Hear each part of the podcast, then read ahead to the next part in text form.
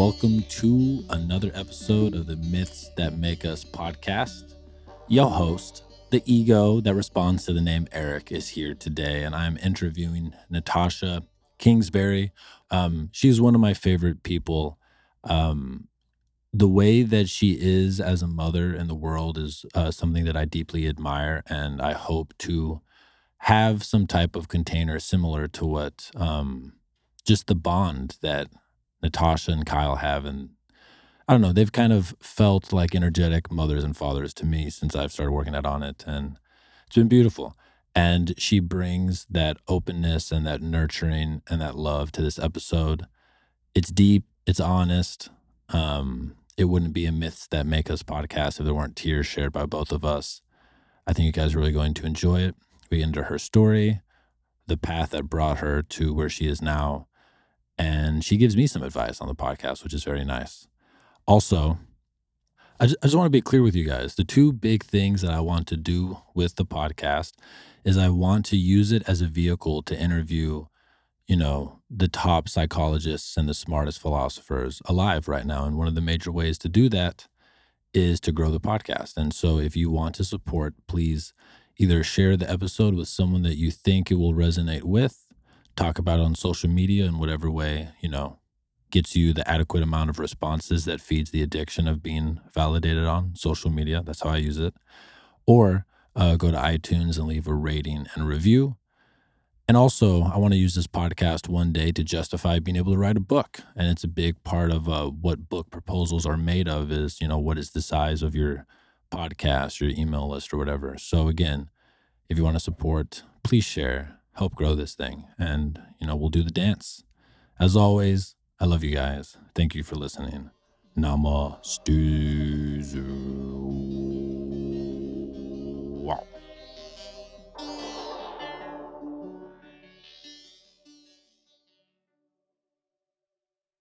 Natasha, welcome to the Myths That Make Us podcast. Thank you for coming on. Thank you for having me. Absolutely. I'm incredibly honored. And before we get started, I just want to say um, out of all the people that I know personally, how you approach being a mother is it's the most inspiring thing that I've seen. And I hope that the woman that I have children with one day will emulate the way that you are approaching it. Thank you. Yeah. Um, yeah, I just wanted to let you know that, and then we'll get right into these questions. If you just finished doing something that puts you into a flow state, and someone came up to you and asked you, Who are you? What do you do? Um, what would you say? I think my first answer would be I'm a mother. That's just what I do full time. Yeah. Um, But more than that, uh, I like to think of myself as a warrior and a teammate um, and an adventurer. Yeah. Yeah. How would Kyle describe you and what you do? How would Kyle describe me? Um, I've heard him describe me on podcasts before. so I think he would say um, that I'm fiery, uh, wild, and that I do the hard work. I think that's one of the things he's said to me and on podcasts is that's his favorite uh, attribute of mine is that I'm willing to do the hard work and constantly work on myself and constantly work on myself to be a better mother, a better wife, a better friend, and just like human in general. How would your best friend describe you and what you do? Crazy. um, I've definitely been uh, tend to be the the friend that pushes the pace and always wants to have adventures and laugh and have a good time, but also um, the rock.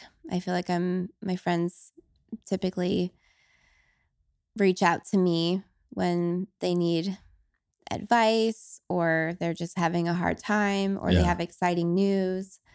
Um, yeah. How would your father describe you and what you do? Which one? well, my real father died when I was almost two. Mm. Um, but in my, I shared my first ceremony on Kyle's podcast the other day. And um, a part of that that I did not share uh, that when I left, it was like I didn't share that little tidbit from uh, the ceremony. Was at the end of the so the whole just a little the whole ceremony was me spending the day with my dad, um, ayahuasca. So I was in visionary state, spent the day with my dad, just talking about my life and kind of catching him up and just talking about him why because he killed himself. So just working through that like why did you give up? Why did Yeah. you leave us? Um but flash forward very incredibly healing ceremony. Um flash forward coming out of ayahuasca just kind of laying there next to kyle and one of the heal one of the guides came over and said natasha the healer wants to talk to you. And i was like okay. So people were still kind of in their space and so he took me to the healer who would also a lot of times the healers will also drink the medicine um, and the healer told me that a man walked into the camp while we were all Whoa. under the medicine described the man i'd never no there's no way this person would know what my father looked like described the man red hair gold eyes and the healer said what are what are you doing here? And the man said oh, my daughter's here. And oh who's your daughter? And the man walked over stood right in front of me and said that's her. So the only way i could tell you what my father would say about me is that he said she's so strong. She's so strong. Wow. and that was incredibly powerful, especially because the whole day I had spent with my father. So my father would say I'm strong. Wow. Yeah.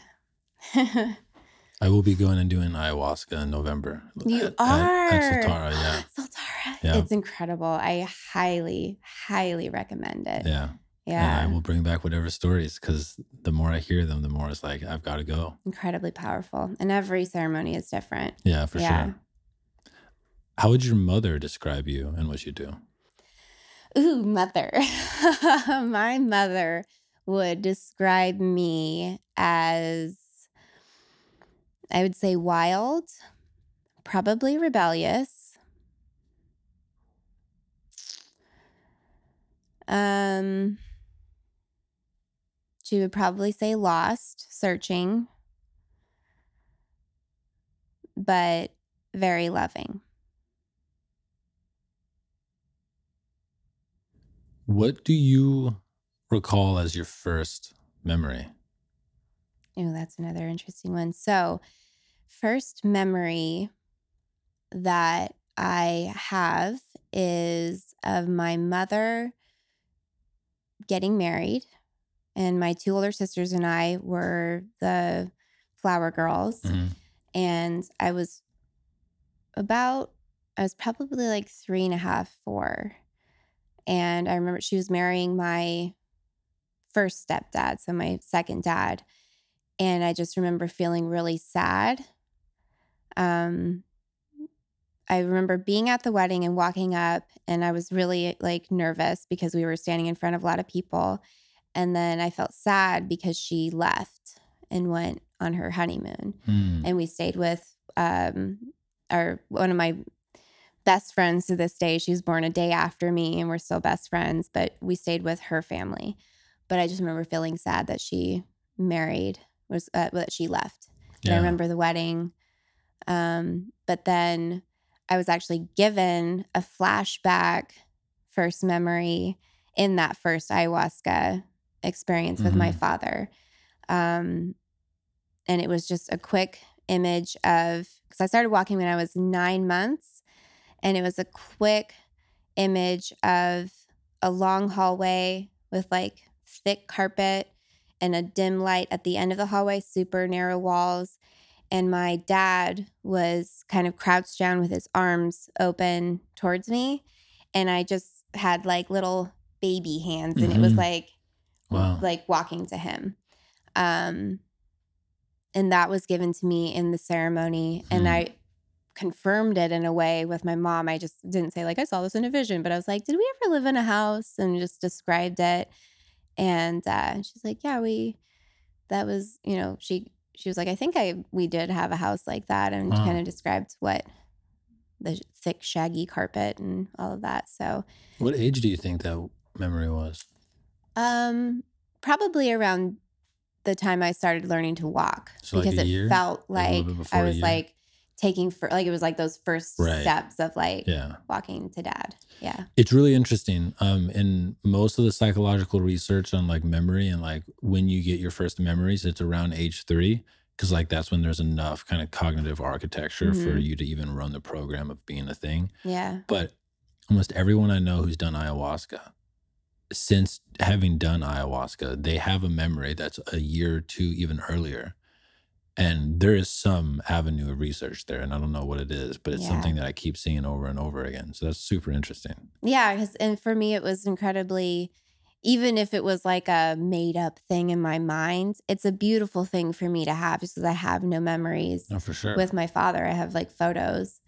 Um, but I was so small, but it's yeah. I like it. And truly, like if, if you want to get existential for a moment, like we, our sense of self is dependent on memories. And when you study kind of the science around how accurate memories are, they're just not. And every time you remember a memory, whatever emotional state you're in, in the moment that you recall it, it actually changes it. Mm. And so our our like the backlog of our memories are always being slightly tweaked every time we recall them. Is why journaling is so great on For the spot, sure. especially when you do ceremonies. Oh, to for journal sure. that right away. I think it started when I was in my early 20s when I started doing psychedelics. Um, I started just writing trip reports after each one. It's just it just became a habit. And now I just have this like instinct. Anytime I do anything that feels like it's transformed me in any type of way, I have to write about it like it's a trip report. Like I want to write a trip report about going to Portland, hmm you know, because Yeah. like so much was learned.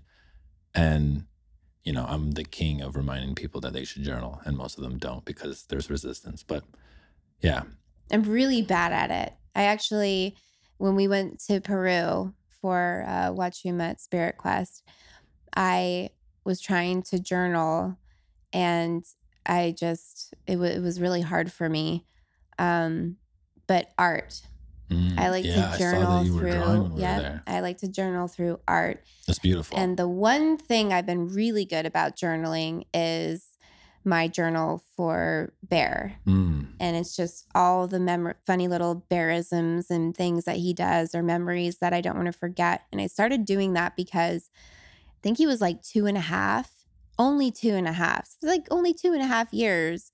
You should be able to remember everything, right? And I remember I was hanging out with my sister or something, and she said, Oh my gosh, remember that time Bear, blah, blah, blah. And I was like, I totally forgot about that. Wow, and so I was like, I can only imagine all the things he's going to do that I absolutely love or that make me laugh so hard that I could possibly forget. And I never want to forget yeah. the things that he does or the things that he says because he kids are freaking hilarious sure. and he's he just says things that are like where did you come up with that he That's told such- kyle to sh- he said shut your shut your mouth old man he said that the other day we lost it because we're like where did he learn that That is it's so fucking funny awesome. so disrespectful but so funny Yeah, that really um, gets me excited about the idea of like starting a private journal for each of my children. Yeah. Like the moment that they're born, I just write them journal entries yeah and I and date them. give it to them oh my God.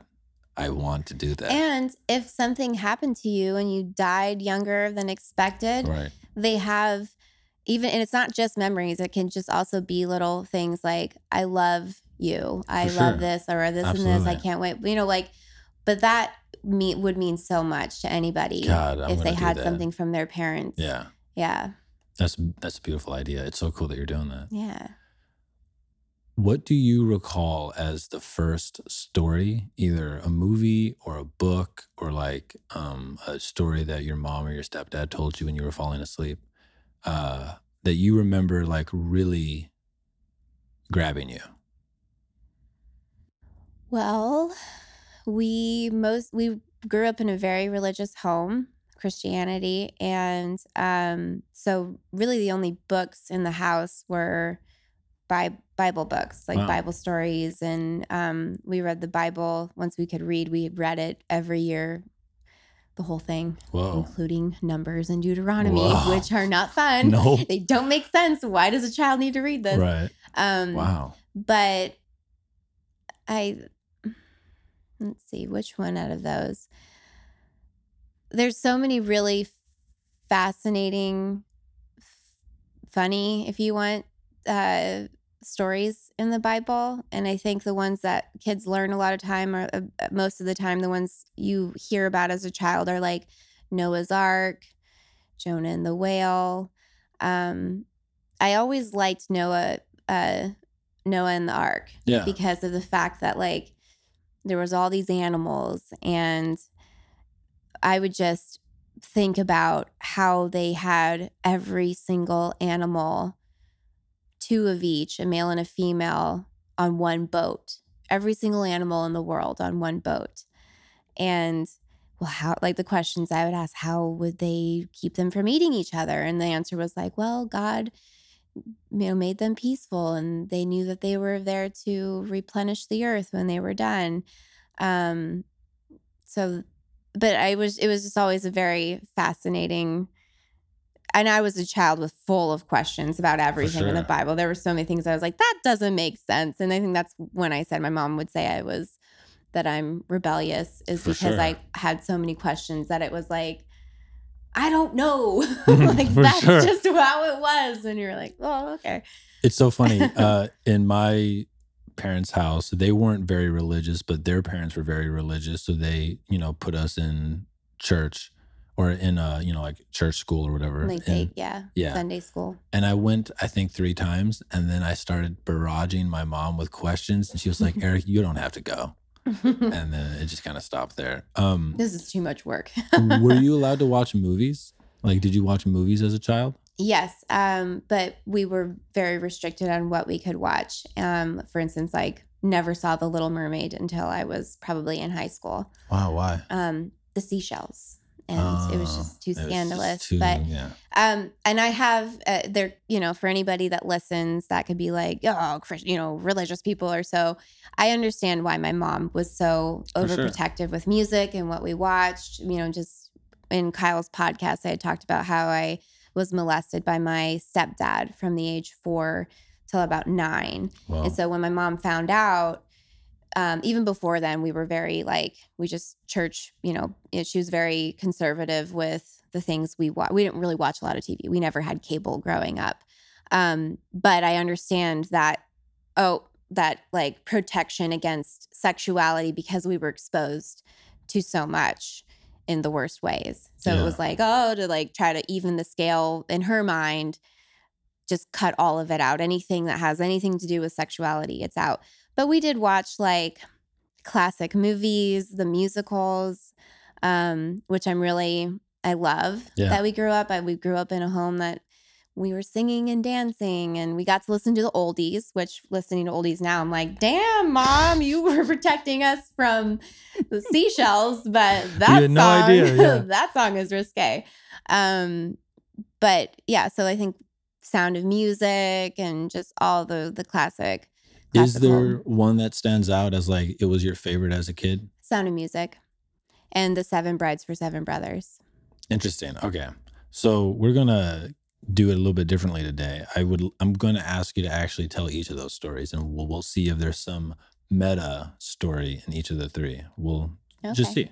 Um if you were if Bear was like 10 and he was like, Mom, will you please tell me a story, but I don't want you to read it. Can you just tell me one?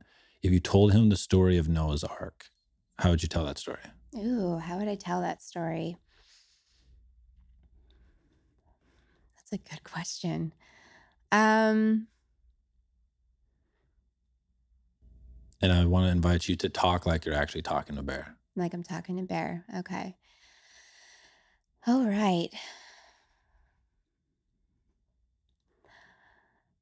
Once upon a time, there was a planet called Earth, and the, all the people that lived on the Earth didn't take care of their planet. They threw their trash everywhere. They weren't kind to the animals. They weren't kind to each other. And so, God, the higher power, the being, the creator that connects us and ties us all together, was sad that everybody was hurting each other and hurting this beautiful planet that he had created, that it had created with us, for us. And so to start over, he picked a man and a woman and all of their children because he saw how kind they were, how much they loved, to pick a tribe to survive when he cleaned out the earth. Also, he wanted two of every animal, a male and a female, so that they could reproduce and start over. And their job was to go out and gather these animals. Mm, this is hard to do on the spot. this is hard. You're doing a great um, job. and so they went out, they traveled the world, they collected two of every animal, and they brought them back. And they told the animals, because animals are alive and conscious, they told the animals that this is our home on this giant boat for a period while a great flood comes. And so the animals agreed to be kind to each other. And they were all going to do a really long fast because intermittent fasting is really good for us. and they all got on this giant boat together. And as the rain came and cleansed the earth and washed away all the evil, if you want to call it that, all the pain, we'll call it pain, mm. all the mm. pain because I don't believe in evil. Um, they said prayers. Well, I just want to take a moment to acknowledge how powerful that feels that it's not evil, it's pain. Yeah. Like people who commit acts of evil are in pain. That's all it is. Yeah. Because on a side note, when you have children and you know if they watch movies or you know just even being around like his cousin and like bad guys and they're playing guns and they're like we're gonna shoot the bad guys. And then bear will you know talk about different situations like he wanted to walk up to this random parked car and at one point and i was like no we don't walk up to, to cars because there could be bad guys in there. And then he would talk about bad guys. Is that a bad guy? Is that a bad guy? And i very quickly was like no, they're they're not bad guys. They're just people that have pain that don't know any better and that can do bad things. But it doesn't mean they're bad. Yeah. And so very quickly trying to shift into cuz you know, we always tell him you love everybody. You have love for everybody. It doesn't mean you trust everybody, but you love everybody because like you just said, there's no there's no evil. There's not things that are like making people i'm an evil person. They didn't they weren't born as a baby evil. Right. It was the as they grew and their life happened to them and pain. how yeah. what tools they had if they had any at all that's it's the cyclical cycle of pain. My stepdad who molested me he was molested as a yeah. child and nobody believed him. So it's like there's pain there. Yeah. Yeah. Great side note. Great. Thank you. um, back to the story. Okay. This is so hard. um, so as the rain came and and cleansed the earth, they they said prayers and they sang mantras for all the souls to be cleansed and to move on into what was going to be the new earth.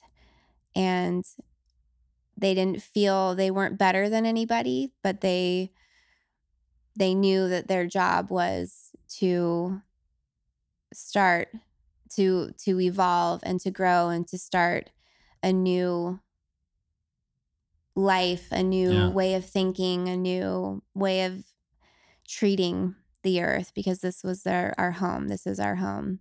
And once the rain stopped and the earth was underwater and as the water started to go down and the boat settled on the ground and they were safe to exit the boat, they all walked off the boat. The animals were set free and they started their new life. And they didn't have a set way of thinking, they just learned and loved and grew together. Yeah, the beautiful thing that I'm seeing in that story is um, that that seems to be what you and your family and your tribe are attempting to do. Like there doesn't need to be a massive flood, but this, like the earth is sick, we have to change. We will be the change. We're going to start with the foundation of love and trust, and then we're just going to make our own rules. You know? Yeah. How would you tell the story? Uh, so There's first one off, piece actually, there's one piece that I would add that that I forgot that is actually a, a component of Noah's Ark that is uh, that I totally spaced on is instead of instead of it being I choose these people to survive, you give people the option. This is happening. This great flood is coming. If you want to survive, if you want to Mhm. move on, right? you're come on this boat with us. Mm. And people are given that option. And those who come choose to come, choose to to survive, and those who don't were lost in the flood. Because that is something that Noah did till he spaced that. I was like, as I was saying and I was like, it sounds so horrible being Mhm. like, I a- choose who Right, survives. right, Yeah. yeah. Yeah, because it, it really does feel like we're at a precipice moment in our culture where enough people are being exposed to the right type of information where they have their first wake up moment. And then Mhm. you really like have to choose like, do I continue the momentum that I've been going on that is contributing to the destruction of this world? Or do I seek to begin to change my patterns in a way that could potentially save the world? And I think that we're at a time now, like, I think humans have been unconscious long enough where the momentum now, if we just all became Buddhas and just sat and didn't do anything, the momentum is still going to destroy the planet. Like, we, we have to actively redirect the momentum. Yeah. And I think that um, I choose to see that pattern in your story like that. And and you did a great job, by the way. I find that people who actually have children crush this. People who either have children or who have been teachers to children really can kind of like hone in on like how would I say this if I was talking to a child? And I think that you did a really good job. Thank now I'm you. curious. Uh, which story would you like to pick between either the sound of music or the seven? Brides for Seven Brothers. Yeah, which one would you choose and then tell that story? Um, Sound of Music. Cool. So, am I telling that story? So now you're going to to- tell the story to Wolf, and Wolf is 10 years old. Oh, okay. So Wolf is our daughter's name when we have our daughter. I'm not pregnant yet, but I will be. Um so there once was a girl who lived in a um what is it? I can't remember what it's called. I think they called that like them the abbey. It was like a like a nun where the nuns live. Yeah, I think it's an Abbey. Okay.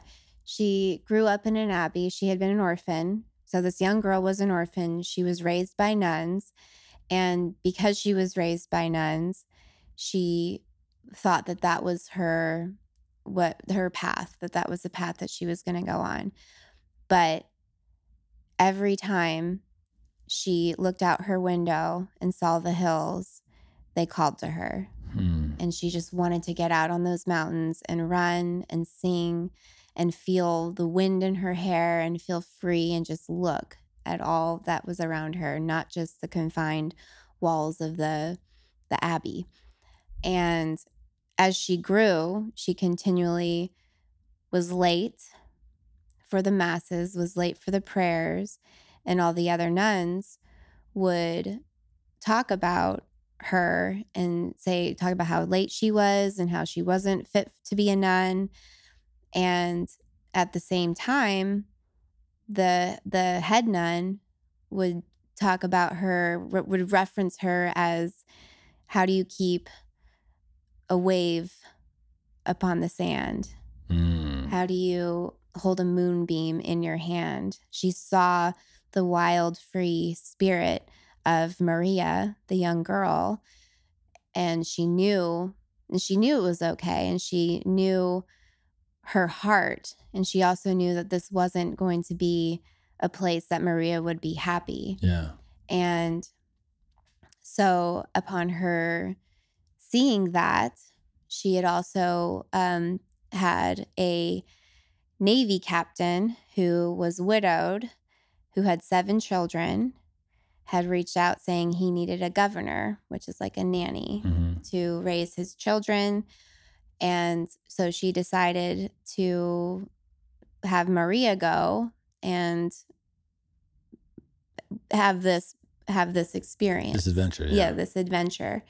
And so she sends her, and when Maria gets here, because she's so wild and free and um, open, when she gets there, it is like another version of where she was living before. The Navy captain's home was spick and span, and his children, you know, he called them with a whistle and they lined up in perfect form and they marched when they said their names. And it was very orderly and very Mm. um, reserved. And they all wore matching clothing like they were on a Navy ship. And Maria um, very quickly just kind of made fun of it and thought it was silly. And Wow. when she got to be alone with the children, it was a lot softer and she was able to connect with the children and really inspire them to be their own person. She made them clothes from the drapes. She sewed them clothing from the drapes in the house She gave them individuality. she gave them individuality and she also sang with them and took them for cart rides out into the city and took them up to the mountains to have picnics and they were always singing and dancing and when whenever the captain when the father would see them at one point he was driving a car down the road with some friends and there were the all the trees down the road had children in them. They had climbed these trees and they were all being wild and they were talking you know and he, the him and his friends were like oh like talking about these wild children and it ended up being his own. Hmm um uh this isn't really in story form. I'm kind of just describing the No, movie. um but over time he just saw the happiness of his children and it softened him and he saw the beauty of this woman's free wild spirit which was the thing that was lacking in his home which had been in his home singing had been in his home when his wife was alive and his Mm. way of handling the loss and having seven children was to de- demand you know command order and to make things to do the best that he could Yeah. and uh ended up falling in love with the woman and they all became because when they would have friends over she had surprised him with the children singing a Mm. beautiful song and it melt it softened his heart and he realized that that was something that was missing and that he he saw his children he hugged his children and they all became singers and they're called the von trapp family singers it's actually based on a true story Mm. and they lived happily ever after and he married maria and she became their mother A big thing that I see in that are there's a couple of overtones. One really interesting pattern is the number seven. Because you Mm. said in the other movie, what was the title of the other movie? seven brides for seven brothers Hmm. There's something there. I don't know what it oh, is. hey, I didn't even good catch. but there for sure is something there. Um, what I hear in that story is like your energy. Like when you Mm. were young, this like, I want to go to the hills. I want to get out of the Christian kind of confinement that I was in. I want to go be wild and I want to go be free. And the interesting thing that I see in there is like it's the beauty of what the masculine and the feminine can do for each other. Like too much order is stultifying and too much freedom lacks direction. but a really beautiful thing about a relationship is those two things can come together and actually bring balance.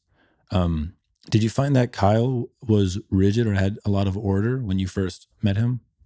Uh, no, not at all. I think that past relationships, yes. Mm. Um, Kyle, he had a he had patterns. He had things that um, he he was very hardened. I think it was it was um, just a very narrow. I mean, you know, Kyle. Like, there's things about him that are still very much the same. Like when it comes to like going hard, partying, and like he's like, we're doing it. We're going. We're doing it. We're doing this and this.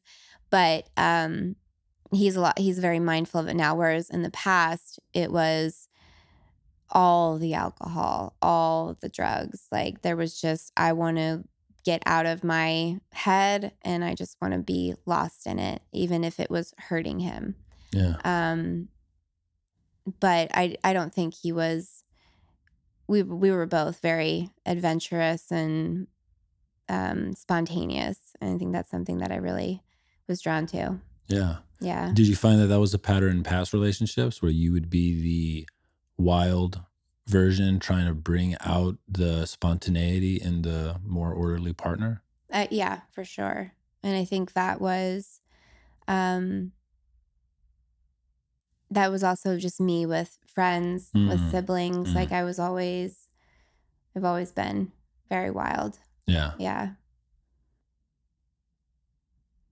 So we're going to try to, or we're going to kind of shift gears. Um, what do you remember being the first like dream that you had for your life about like what you wanted to be? When I was young, I think because we grew up in a home with musicals and we were always dancing, I wanted to be a performer. I wanted to, I loved singing. I was always singing. And I remember telling my mom I wanted to be a singer. Um, I was in the choir. Uh, I would get solos and like I would listen to the song that they would, okay, this is the song that you're going to sing. This is your part. And I would listen to it and I would practice to where I sounded exactly like just all of the different pitches, Yeah. all of it. Like I was very much like, I'm going to do it. I'm going to nail it exactly the way it is.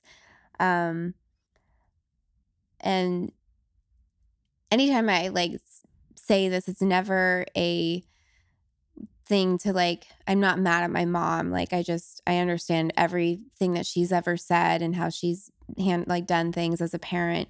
Um, just because of knowing her childhood and how she wasn't supported, but she was very much like, well, you're not that great of a singer. So maybe think Yeah. of something else. And so I started losing that confidence to sing.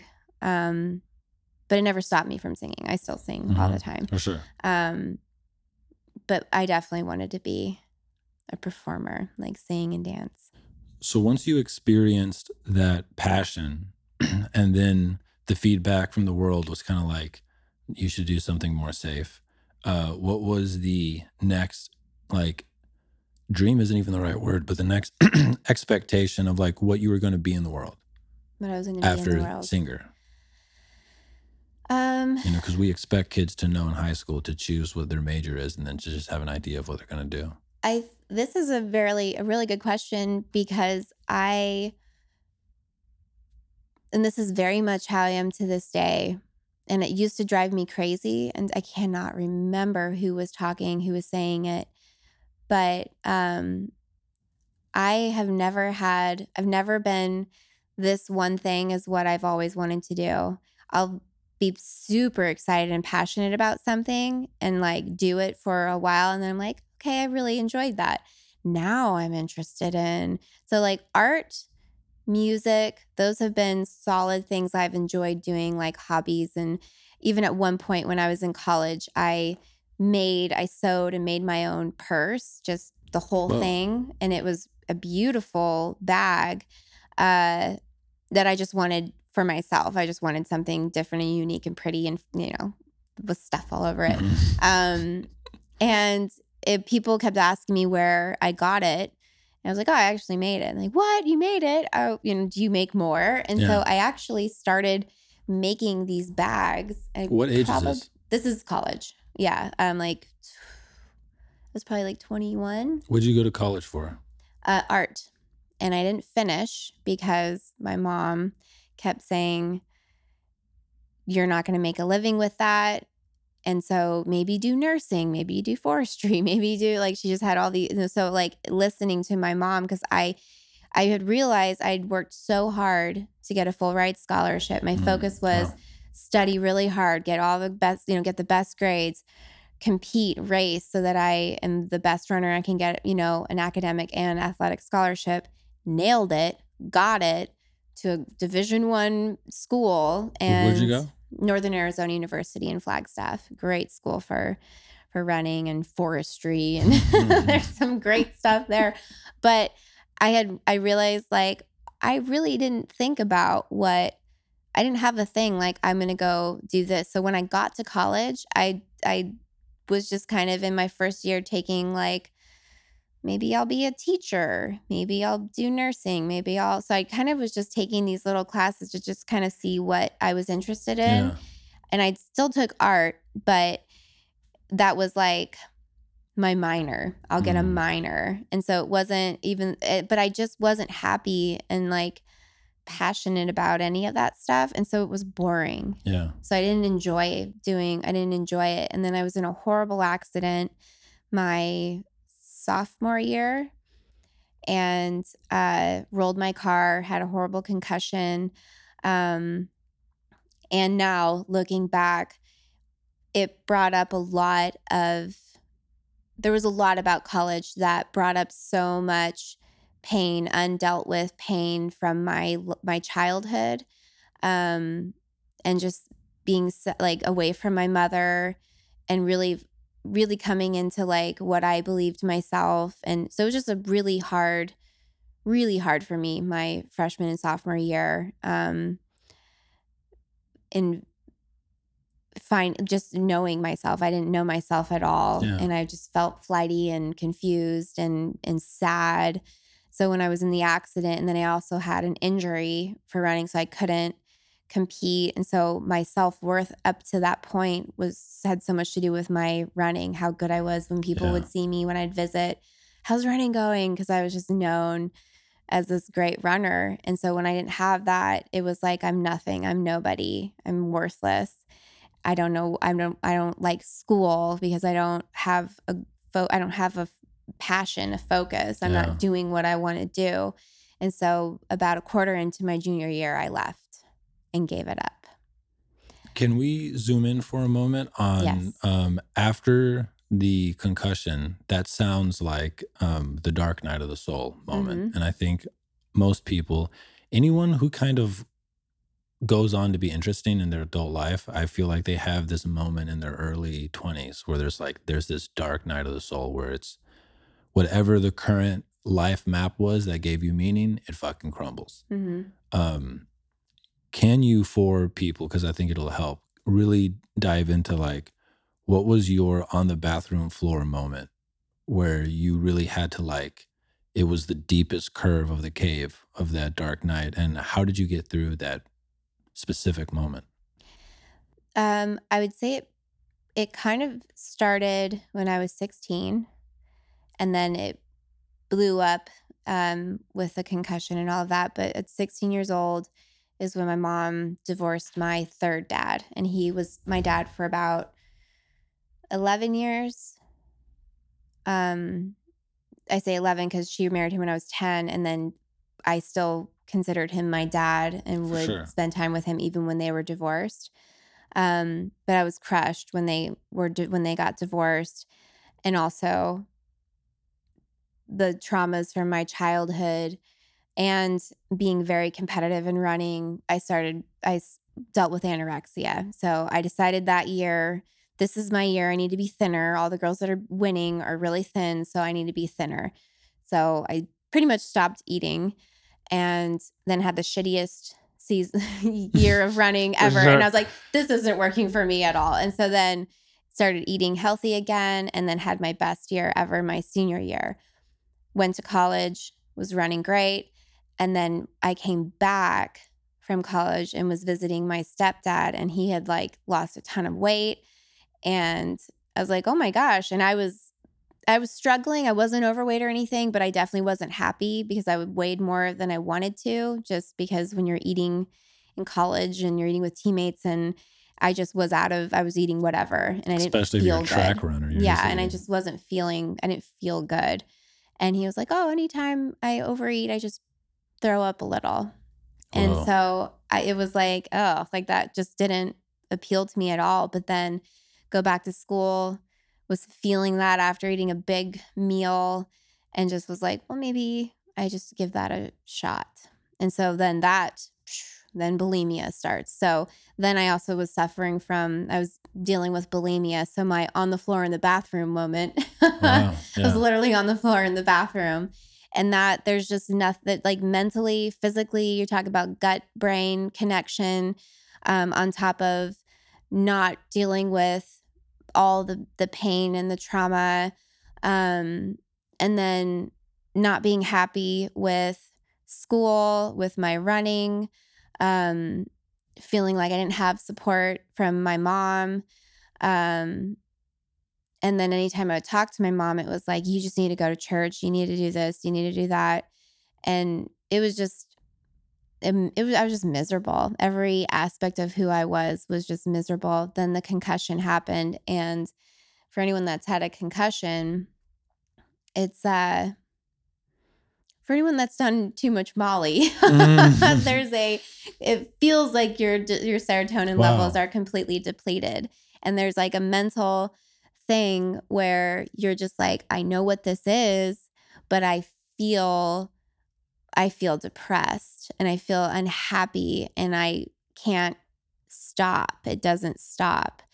And so in feeling no desire to go on in school and competing and doing that whole thing um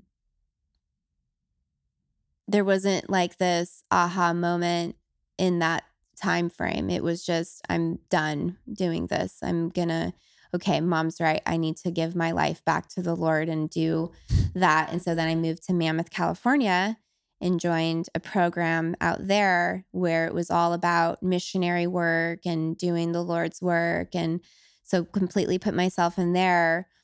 And we like helped out with hurricane katrina and like just did that whole thing. And through the whole thing i was incredibly depressed i remember crying all the time and feeling like i wanted to die um gained a lot of weight which made me feel even worse um and so then when i left that because i ended up leaving that early too um, what age is this now?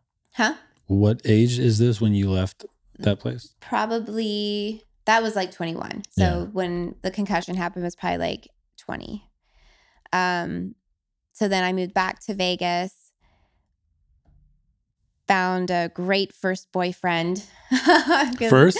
first boyfriend at Wow. 21 yeah um and he was just you know the a little combination of all my all my fathers just Mm. abusive and violent and bad boy um but it was that like i i was just you know that's i wanted that rebellious thing because that nothing was working and nothing was making me happy and um then after some time in that was like what am i doing this Yeah. is like this is not a i'm not happy with this at all so then i moved to hawaii for a year to live with my sister to get away from that and that was that was my find myself time Yeah.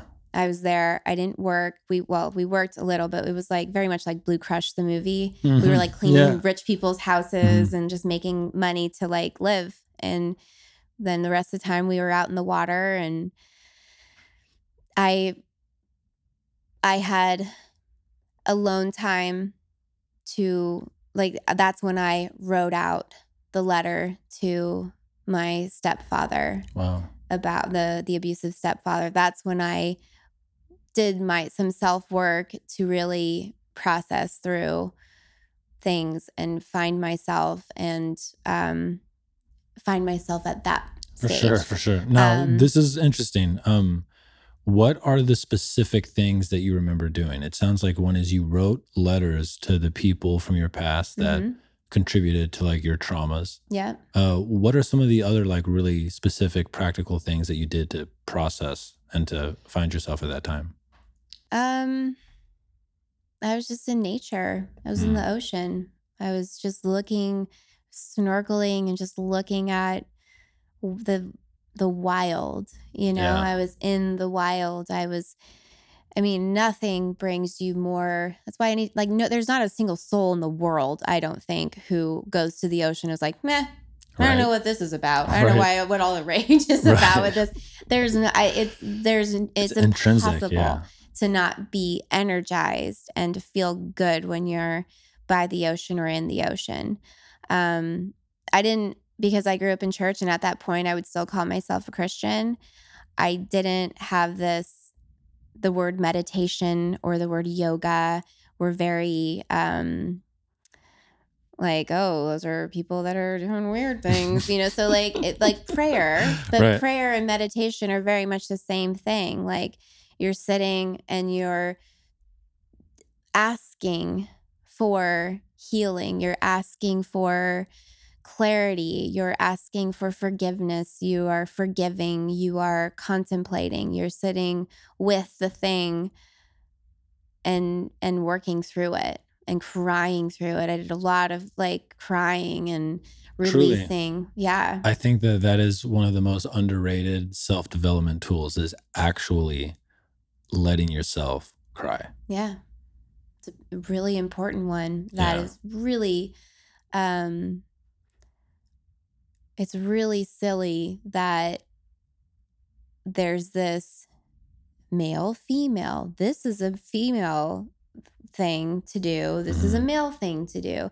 And even when it comes to pleasure of the body, if a guy like if like Go there. like chodes buttholes like like think of uh, if you feel pleasure from something it doesn't mean oh i don't i shouldn't be feeling that like Right. no you're you have a body and it if it's pleasurable then it's pleasurable it doesn't matter if you're a man or a woman Yeah. if you like your ass being licked doesn't matter if you're a man or a woman Amen. like that shit feels good Yeah. so For sure. So crying, yeah. if we want to getting out of the sexual side, but crying, it's a human characteristic. Sure. Just like laughing, And it's so giggling, tickling, being ticklish. Like a really interesting thing to think about is that humans, and I might, I'm pretty sure I'm right here, but I might be wrong, but humans are the only mammals that cry. you know mm, and when you really think about like what is happening when you're crying and at least what i find in my life is you know there's crying from like witnessing something that feels transcendently beautiful and that's like what happens when i eat mushrooms and just water is just trickling out of my eyes and i'm not actually crying it's Mhm. just like cleansing yeah.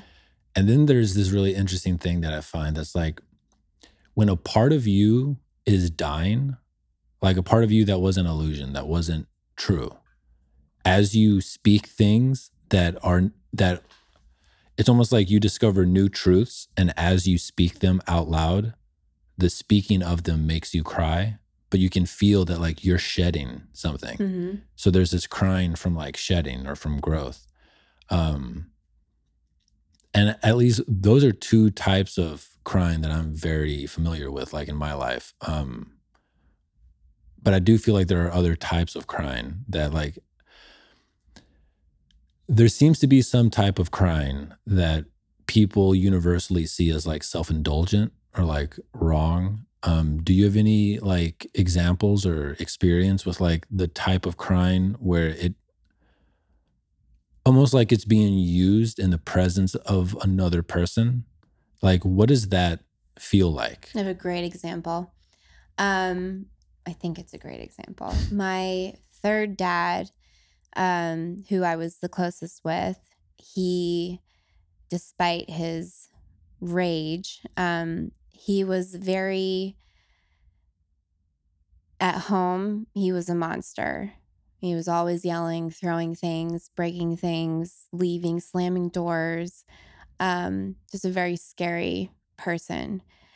Uh, when we would get to church, he would he was he would present himself as a very loving person, very joyful person, and he when talking to people or when worship's going on and he's in the back just doing the thing um he cried he was he would cry. He would laugh and he would cry and he would worship and he would cry. And it was very people thought people thought he was the wokest yeah and the way i see it is he was crying but it wasn't in the way he was showing it. But I, the pain he was in was Hmm. driving those tears, but presenting it as, but using it as I'm happy, I'm, you know, It wasn't crying in and- the awe of God. It was crying for how Mhm. he treated his family the last week. Yeah, I think I think I'm sure there's people that, you know, you think of actors and people that can turn it on. I know that happens, but at the same time, why? Like I think like they There's they're they're there. pulling something That's to bring those tears. So I feel like tears are always either from joy or from pain, Yeah. but how you are how they're, you know, it's not always presented the way that it's It's not always that it actually is, but Yeah. tears I don't know if that makes any interesting. sense. No, it does. Yeah. And that's an interesting side note. Um, but yeah, so now let's go back. You're you're in Hawaii or Hawaii and you feel like you started to really like process some of these things from your past. What, what was the next step on your journey? So the next step was I'm on an island, I'm getting island fever, Mhm. and I'm literally doing nothing with my life. I can't live the rest of my life like this. As great as Hawaii is, I was like, all right, I'm ready. I feel good. I feel um, excited to go back. And um, one of the reasons, one of the things that was like, oh, I think I'm going to go back and try this thing was I was approached um, in Hawaii by like a modeling agency person. And they're like, Have you ever considered modeling? And I was like, No, I'm really short. And I know that's, you know, a tall person's game. Like, no, no, no, you could do print work and, you know, there's a lot you could do, but you should try. I think you would do really well at it. And um, it kind of just ignited this, like, that performer that I always Mm. Wanted to be as a child and it was never um i never thought of myself as like beautiful. I knew i was not unattractive but my feeling of myself was always like i'm a badass athlete and that was how i pictured myself. But I, I knew like okay well I'm, I'm attractive so maybe i can get something. So i decided to go back to vegas went to a bunch of different agencies and started getting hired for print work, for modeling jobs. Huh? What age is this? This was probably 23. Um and then through doing different modeling jobs, then some I was uh, one of the agencies was like, "Do you can you dance? Are you a good dancer? Because we have like go-go dancing positions if you wanted extra work in the evenings on the weekends."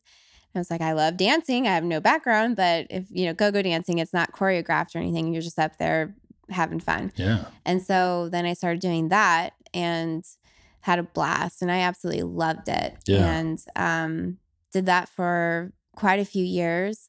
Got hired at the Playboy Club to just be an Whoa. atmosphere bunny. So I just got to hang out at tables with VIP guests and met a lot of really cool people. And that was fun.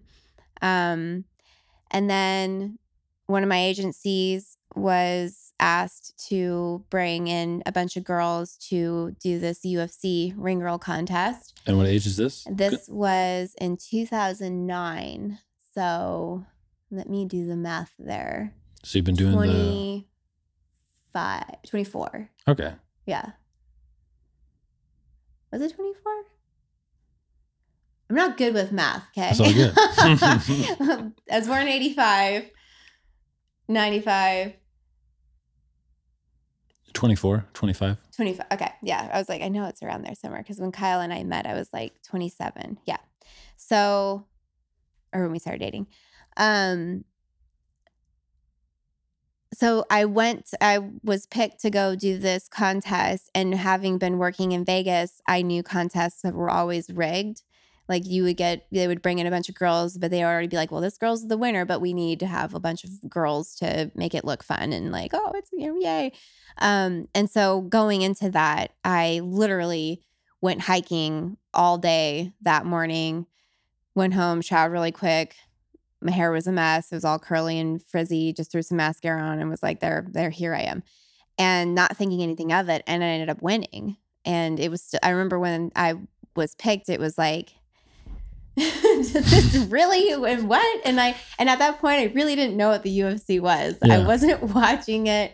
I knew because my boyfriend at the time he would have it on every now and then and i would just kind of be doing something else while it was on. Mhm. um and so then won the contest. It was awesome. It was so much fun. Um and then went on a tour for the troops a UFC tour for the troops in Iraq, and that's where I met Kyle. And even with through all of this, up until this, all the way to this point, I was still very like I'm a Christian because I just I- even though I wasn't practicing, I wasn't going to church.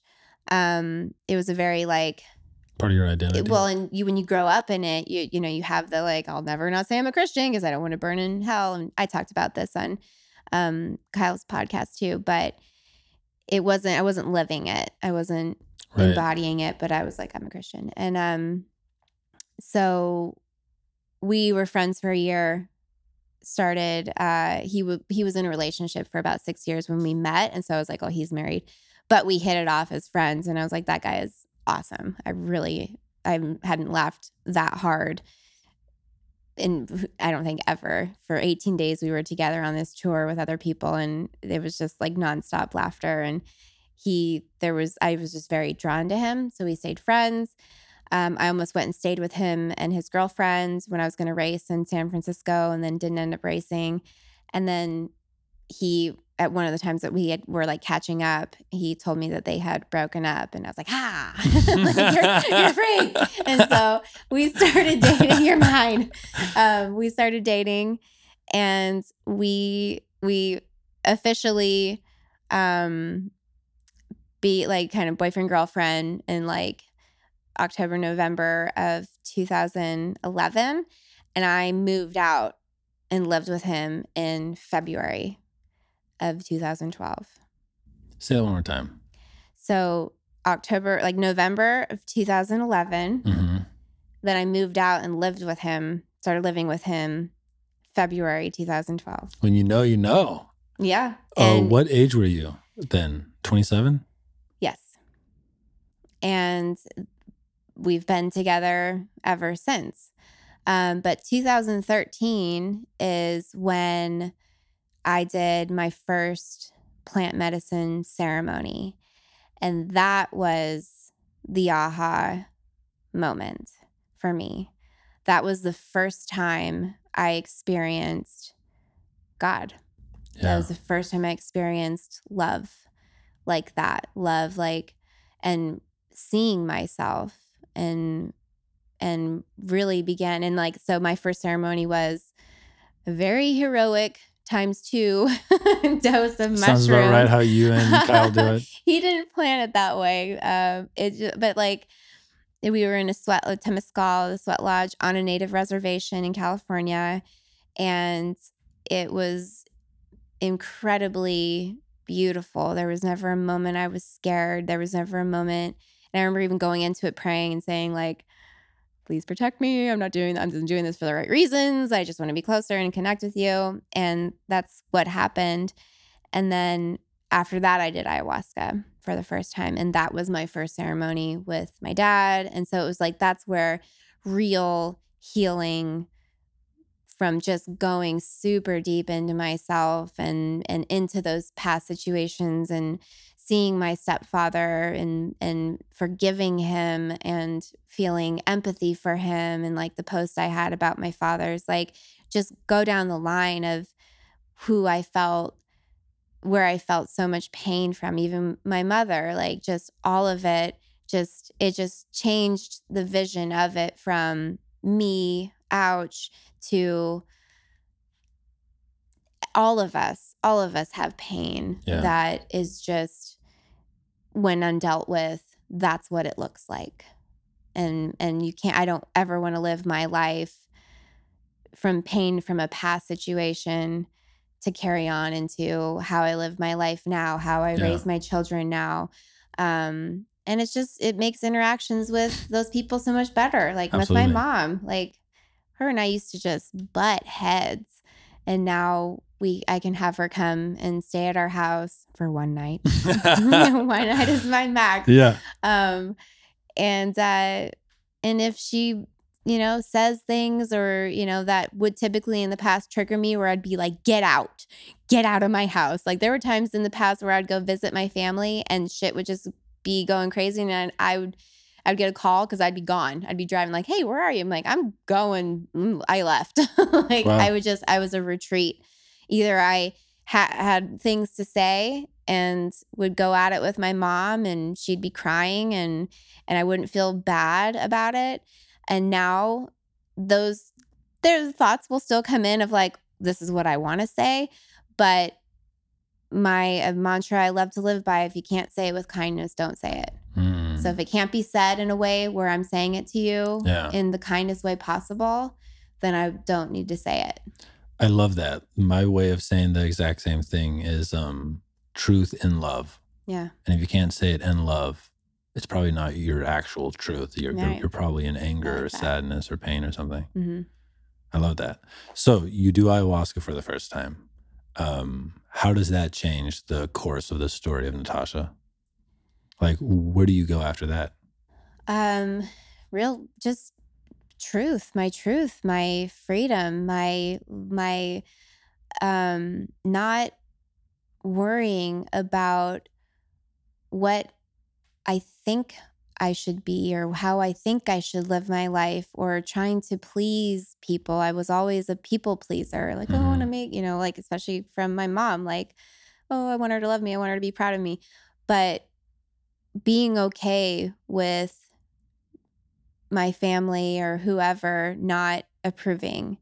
And that brought me so much freedom and and really truly healing from the eating disorders. Like i had in one ceremony i had that was my intention because even though i all the throughout all that time i still would struggle with bulimia. Like Wow. it wasn't an all the time thing but it was something that would resurface constantly and it would take you know i'd deal with it for a while and then be like okay i need to i don't this is miserable what am i doing and then like get on that get right and then um but it was something that i was like even if i wasn't throwing my food up like the periods that i wasn't i would I was tormented. It was like the thought, like anytime it was like, oh, we're gonna go out to eat, it was like, oh, like I hope I I hope I stop eating, uh, or I hope I don't eat too much, or like if it was like bad food, I knew I would be laying in bed thinking about it, like I wish I hadn't eaten that food. I'm gonna feel like crap the next morning, wake up in the morning in a bad mood because I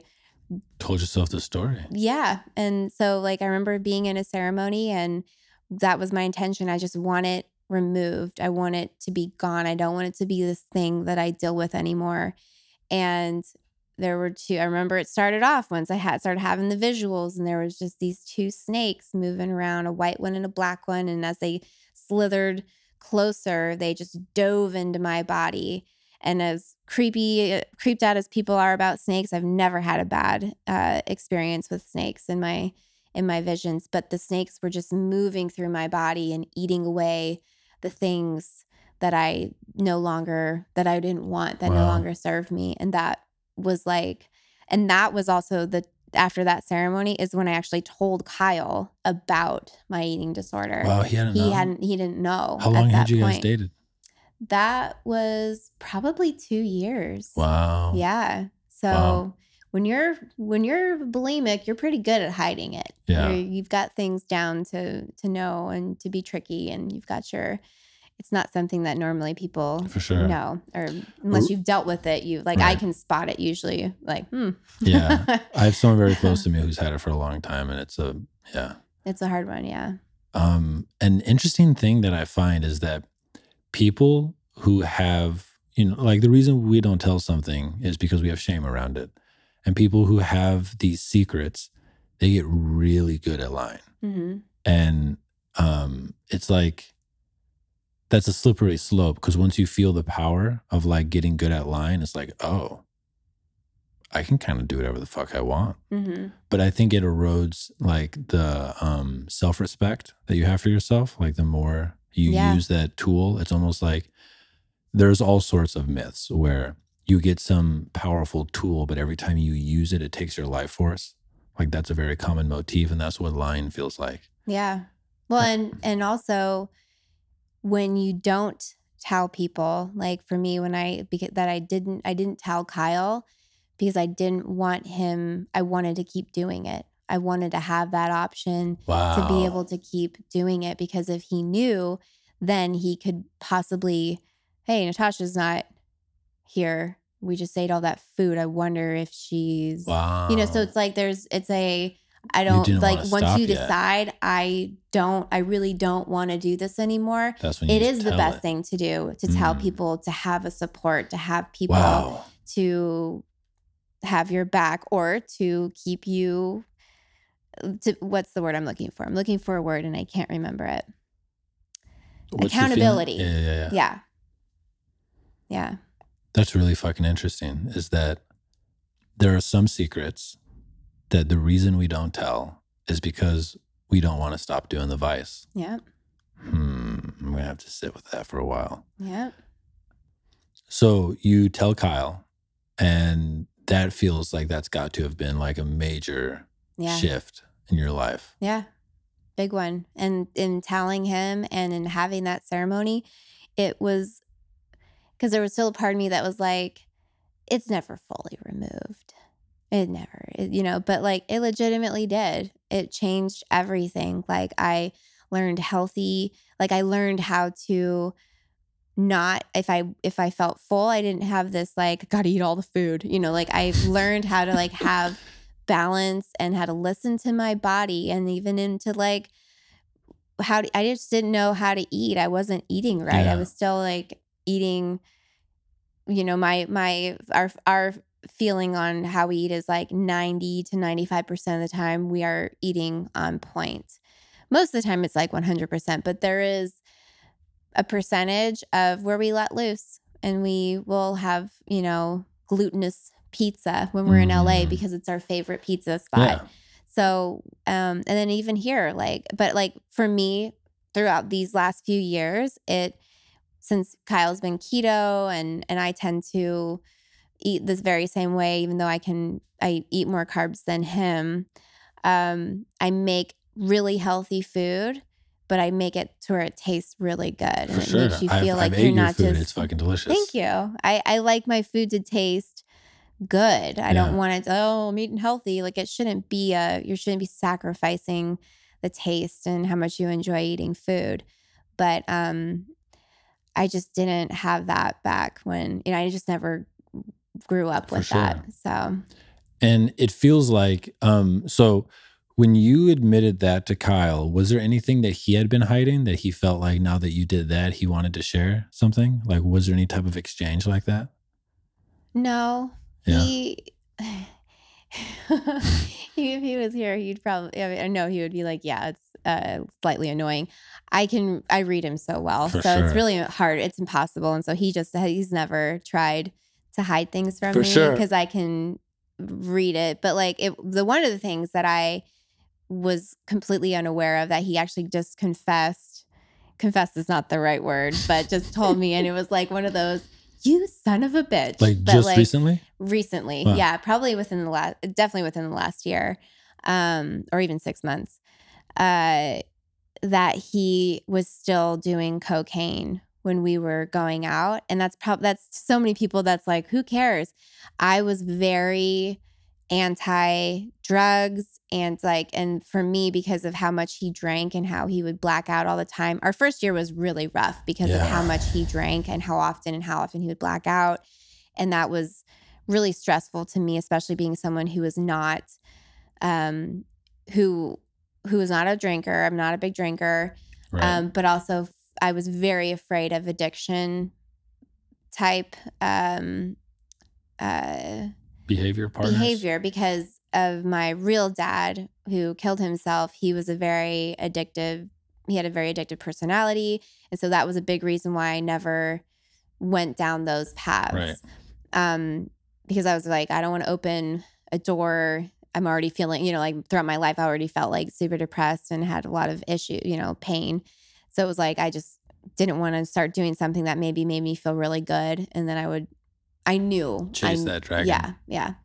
Um, so then when he was going through all of that, it was very hard for me because A, I loved him and I could see him hurting himself. And um, so I had like a list of like, if you drink and drive, I'm breaking up with you.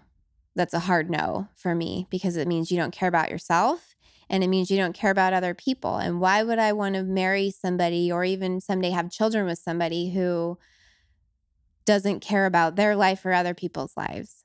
So hard no. You ever do that? Or I'm I'm gone. Um, and then the other one was like cocaine and different things that I knew he would do at parties.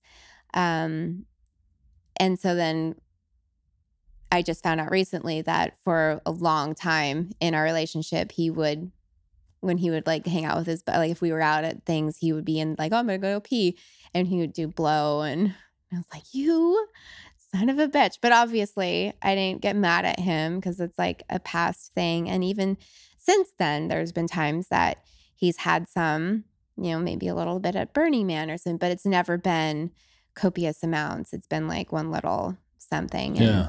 and I'm also very much a I don't possess you. I will check in with you and make sure that when you're flying high on other things that we are mindful of what we're doing because I want us to feel good the next day and I want to protect your brain and I'm invested wanna, in your health and your Yeah. genes, you know? Yeah. Yeah.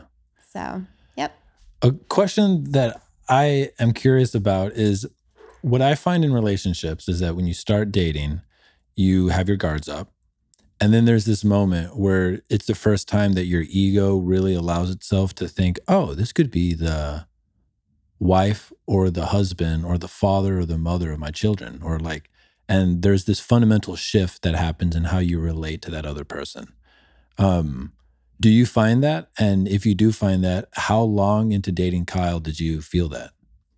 Well, I'm a weird, strange woman in that I never had there every now and then we would talk about like have like oh yeah we would say like yeah I want kids but there wasn't this let's have kids or or even like get married like I never was like talking about when are you going to propose to me like I just never really cared about the marriage part um and I kind of talked about this a little bit uh, with Kyle on the podcast we did. Uh, it be growing up with so many failed marriages Mm, to me, it wasn't this like thing that keeps you together. for sure. So if that was in the cards, like when he proposed, I was completely surprised Mhm. because it was like, awesome, cool, we're engaged. But it wasn't, it was still, it wasn't like, now I'm going to start planning a wedding and doing all these things because I just didn't really care about that part. If we never got married, it wouldn't have made me feel sad because I also never cared to have a wedding Interesting. but like because to me there there's no there's nothing that's going to keep you together other than the desire to stay together so as long For as sure. we really just we decide there's nothing that could happen that would break us apart there's nothing you could do that we like and that's something i've even told him when we started open like both of us like there's nothing that you could do that would make me leave you. As long as we're both continually growing, we communicate with each other, we take turns speaking and listening, you know, like it's, you can work through anything. I do feel like the implicit thing there is as long as you stay in truth with me, Mm-hmm. right? Yeah. Because like if they started lying and just started to like completely, There's, there's no way to, it's, that's such a bold statement, but for me, there's no way to come back from losing trust. no, for, me. sure, yeah, same. because then then it would be a constant and i know this from experience from dating a guy and we had a great first year together and then boom. Oh my god like all over the computer just all these you know just cheating had been cheating and it was like it crushed me and i thought like in the past like i'd been cheated on boyfriends before and i'd been cheated on by boyfriends before and in those situations i was always like done. Like see ya. I'm like no not doing this. And then but with this one because it was such a magical easy first year and he was like oh like said all the right things and so i decided to stay i didn't trust him and i had a good i for good reasons he kept doing it so Yeah. that didn't last very long but i found myself being a crazy girlfriend and it was i felt miserable constantly being like i want to look at his phone i'm going to look at all the things like every single thing that someone wrote or if he got a message or if he was gone it was always like it was too it was just like it was miserable and so yeah. um losing trust and that's why it's like even with Kyle but with Kyle and I I never the relationship never started there was ever a point I didn't trust him yeah. because of how we met and the fact that he was so he had a girlfriend we were in a different country and there were other people Ah, around that he easily could have been with that wanted to and he didn't like i got to see his character because that was another thing That's too really when i got yeah. to ufc i was like i'm not dating any of these fighters because i would see firsthand oh nice to meet you wife and then somewhere else you're like that's not his wife he's walking through that hotel with you know Yeah. like so just i just had a very i'm not dating any fighters i'm not gonna do that um it doesn't mean i didn't sleep with any of the fighters Heard. i didn't sleep with a whole bunch all right people calm down um and uh but we just never yeah. So you got Yeah. to see his like that is such an underrated uh thing when you can see when you can see how someone acts where they don't understand that they're being witnessed and they Mhm. just are their truth. yeah And like, oh, this person acts like this in this situation. And it just it fucking calms some part of the animal inside of you. Mhm. Yeah. So I I felt very safe in that relationship and even when we started talking about being open, which was 2015, Bear was 4 months old. Um cuz that's when we actually eloped. Um because I there was no talk of like doing a wedding. We'd been engaged, but it was it made sense to me to all have the same last name. You know, now that we had a kid, and then It's a pretty um, dope last name, by the way. Yeah, and and also my my um maiden name was, was Wicks, and that was from so my birth name was Natasha Marie Roberts. My stepdad um adopted us, and so my last name was Natasha Marie Wicks. But because he was my abuser, that was the name I was carrying Yeah. you know and it wasn't like uh, every time i said my name i was like like it just it wasn't but it was nice like to me it was Symbolic, like i want to change i don't i'm happy to take on For sure. kyle's last name and now we have a, chil- a child together so we just did the the uh eloped and it was quick and easy so yeah but like him talking it, open relationship just simply started by him saying hey if you ever eh, even though we're married if you ever want to experience someone else or if you ever want anything else in life i want you to know that i want that for you. I want you to have everything that you want in life and the uh, you've heard this story, but my reaction was very like, "Oh, you want to fuck, other you." people? Yeah. This is what this is about. This isn't about me and what I Mhm. want. This is about you." But um, in in furthering because that conversation and just being like, "Well, what does that mean? Like, you would." You want to go hook up, you know? So just it opened up the conversation. But um, what we already had going for us was the fact that we were friends for that year beforehand. And I Mm. was very much without knowing it dating like an open relationship person. I wasn't Because you were into him, but he had a partner. yeah, I was into him, but I the guys that I was dating, I wasn't I didn't have a boyfriend. I they would all like I would be interested in a guy, we'd hit it off and I'm like, just so you know, I'm not looking for a boyfriend, but I am having fun and you wouldn't be the only because, one. Because you knew that Kyle was like, no, no, Kyle wasn't even Oh, I see. on the radar. you were just dating multiple people. Yeah, but honest. Kyle knew this. So like because we were still friends, he'd be like, so "Who are you dating now?" And like when I like like send me his picture, and then like of course make fun of them. And It's so funny. um, but like all the guys that I was dating, it was just like I was seeing a guy in California, and then I'd had this guy in Vegas, but they all knew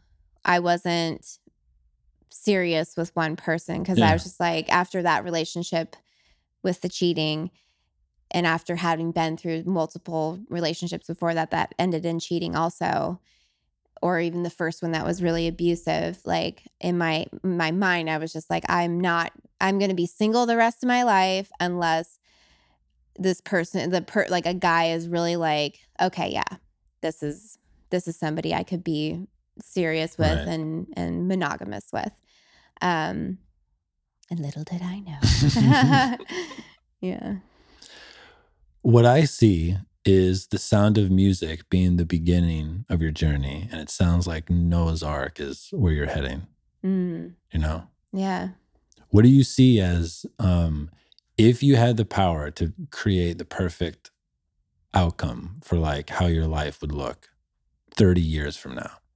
What do you see from where you are right now?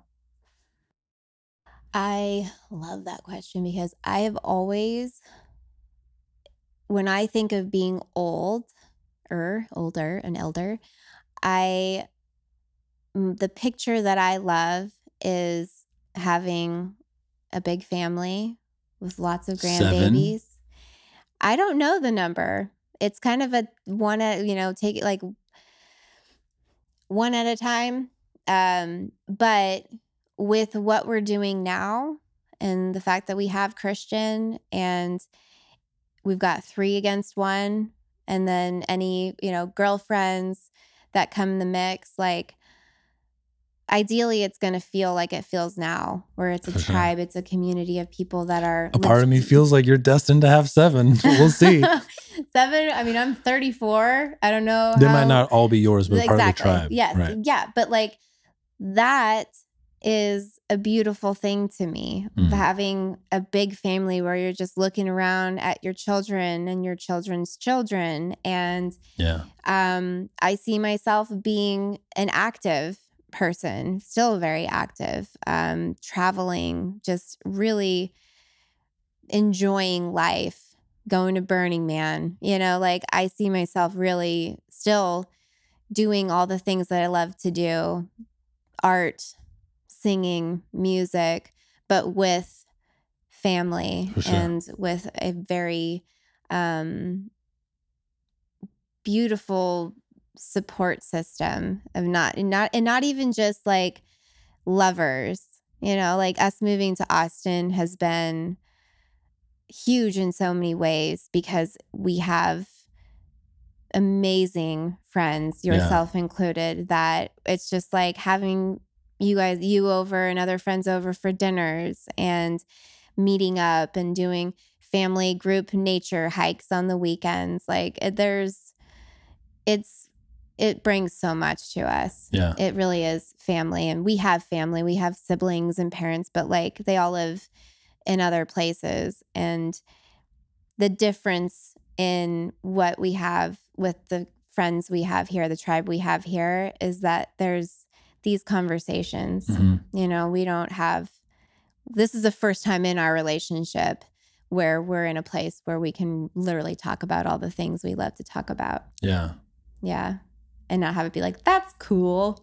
Yeah. you, you actually have a tribe now. Yeah. yeah. That's fucking beautiful. Uh, to end the podcast, I have questions that I'd like to ask, and you just answer as soon as they come to your mind. So Okay. I am about to pull those up. Godsey question. The Godsey questions. All right. So just say whatever the first thing is that comes to your mind. Word or phrase that captures your life philosophy. we are happy. We are healthy. We are whole. We take our love wherever we go. Word or phrase that cuts to the core of who you are. Wild. What are you most afraid of? Losing my son. What is your most persistent problem?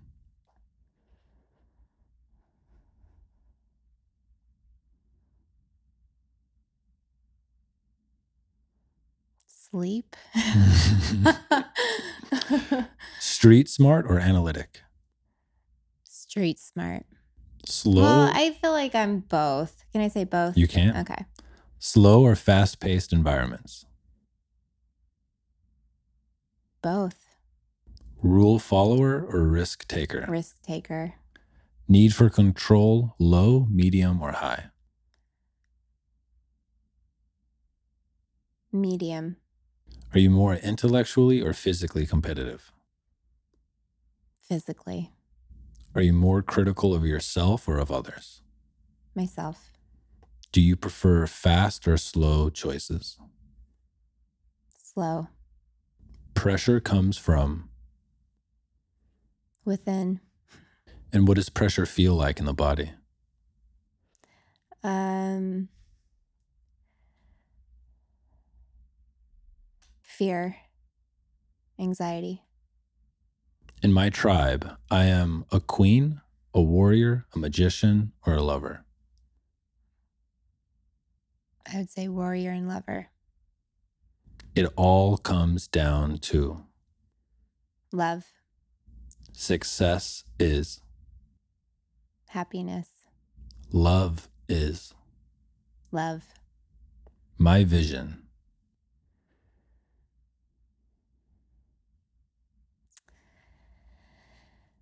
Living my truth, which is something I hate using. It's such a used phrase, but living It's the truth. living my truth, being me. I am Love. my purpose. Love. The most defining moment of my life. Becoming a mother. Now, this is the last question. Let's say that you're at the end of your life. You know that you're going to die the next day peacefully in your sleep. How would you spend that last day and who would you want there with you?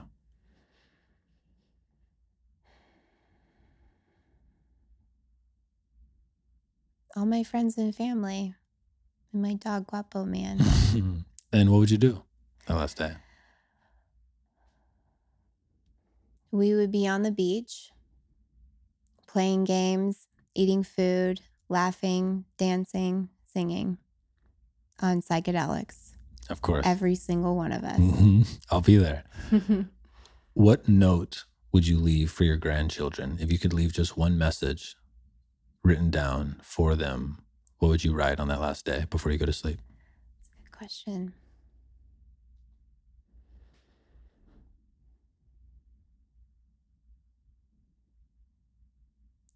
It always works out. Trust yourself. Be free. And be you. Thank you for coming on the podcast. I love you, Godsey. Thank love you you for too. having me.